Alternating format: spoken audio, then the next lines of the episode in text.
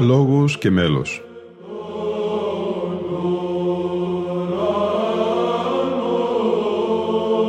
Προσεγγίσεις στη μυσταγωγία της ψαλτικής τέχνης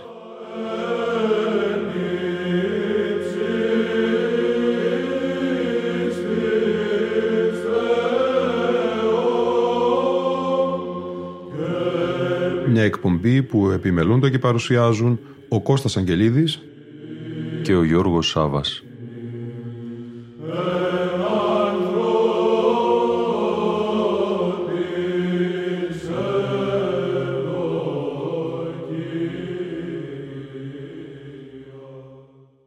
Αγαπητοί φίλοι ακροατές και φίλες ακροάτριες, με μια σειρά τριών εκπομπών μας θα ζήσουμε την ατμόσφαιρα των εγγενείων του καθολικού της Ορμήλιας, του Πατριαρχικού και Σταυροπηγιακού Ιερού Κοινοβίου Ευαγγελισμού της Θεοτόκου, το μετόχι της Ιεράς Μονής Σίμωνος Πέτρας του Αγιώρους στη Χαλκιδική.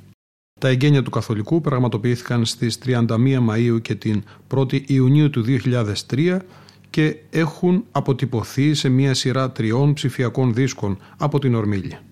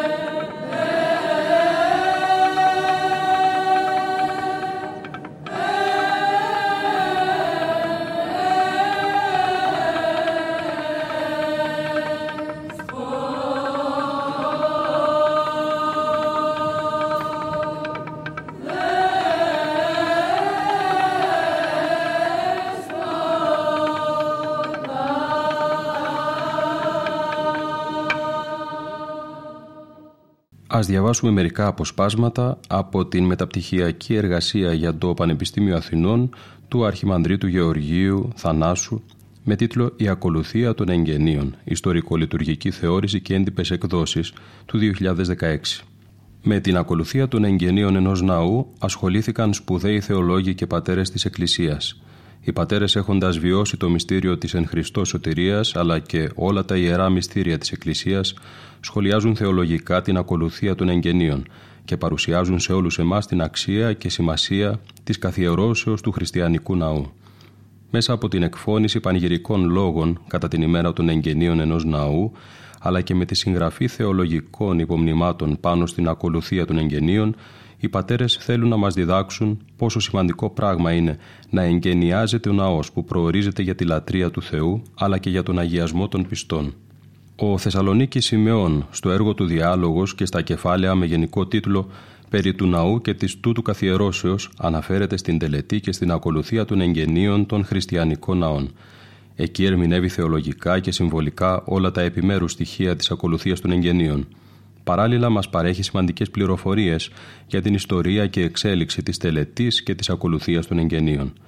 Το έργο αυτό του Αγίου Σιμεών χωρίζεται σε 55 κεφάλαια, από τα οποία τα 27 αναφέρονται με αρκετές λεπτομέρειες στην τελετή και ακολουθία των εγγενείων.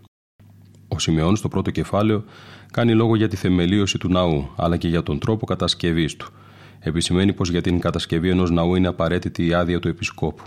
Περιγράφει με όλες τις λεπτομέρειες πώς γινόταν η θεμελίωση μιας εκκλησίας στην εποχή του, καθώς επίσης τον τελετουργικό και θεολογικό συμβολισμό των επιμέρους στοιχείων της τελετής. Στο δεύτερο κεφάλαιο περιγράφει την ακολουθία εγγενιασμού ενός ναού. Καταρχάς, αναφέρεται στην ένδυση του επισκόπου με όλη την αρχιερατική του στολή που συμβολίζει τη σάρκωση του λόγου του Θεού. Στα κεφάλαια 4 και 5 κάνει λόγο για την κένωση του ναού από όλα τα κινητά αντικείμενα και τους λαϊκούς. Ο λόγος που αδειάζει ο ναός από τα κινητά αντικείμενα είναι το γεγονός ότι πρώτα πρέπει να καθαγιαστούν τα σταθερά μέρη του ναού και μετά τα κινητά, ενώ οι λαϊκοί βγαίνουν έξω από το ναό διότι δεν έχουν τη χάρη της ιεροσύνης. Στο έκτο κεφάλαιο γίνεται λόγος για την τοποθέτηση της πλάκας της Αγίας Τραπέζης, για την κυρομαστίχη και για τα άλλα αρώματα που χρησιμοποιούνται στην καθιέρωσή της, τα αρώματα, σμύρνα και αλόι συμβολίζουν την ταφή του Κυρίου, ενώ η κυρομαστίχη που χύνεται για να ακολύσει η πλάκα με τους κύονες και το στήλο της Αγίας Τραπέζης συμβολίζει την μέχρι θανάτου έκχυση της αγάπης του Χριστού για τον άνθρωπο. Στο σημείο αυτό ο επίσκοπος υποβοηθούμενος από τους ιερείς ή και τους τεχνίτες τοποθετεί την πλάκα πάνω στους κύονες της Αγίας Τραπέζης. Είναι μια πράξη που σήμερα έχει πάψει να γίνεται διότι η Αγία Τράπεζα είναι ήδη έτοιμη και απλά στο κέντρο υπάρχει μια οπή το φυτό εντός της οποίας τοποθετούνται και σφραγίζονται τα ιερά λείψανα. Ο αρχιερέας γονατιστός μπροστά στην Αγία Τράπεζα διαβάζει την ευχή «Ο Θεός ο άναρχος και αίδιος». Με την ευχή αυτή παρακαλεί τον Θεό να του δώσει δύναμη ώστε να ολοκληρώσει την καθιέρωση του ναού. Σε περίπτωση που συμμετέχουν και άλλοι αρχιερείς στην τελετή των εγγενείων, την ευχή αυτή την διαβάζουν όλοι. Στα κεφάλαια 7 έως 10 ο Σιμεών κάνει λόγο για την πλήση της Αγίας Τράπεζας με νερό, ίνο και ροδόσταγμα. Η πλήση της με νερό γίνεται για να καθαριστεί και να καθαγιαστεί από το Άγιο Πνεύμα. Στο σημείο αυτό ο Σιμεών κάνει έναν παραλληλισμό με το μυστήριο του βαπτίσματος.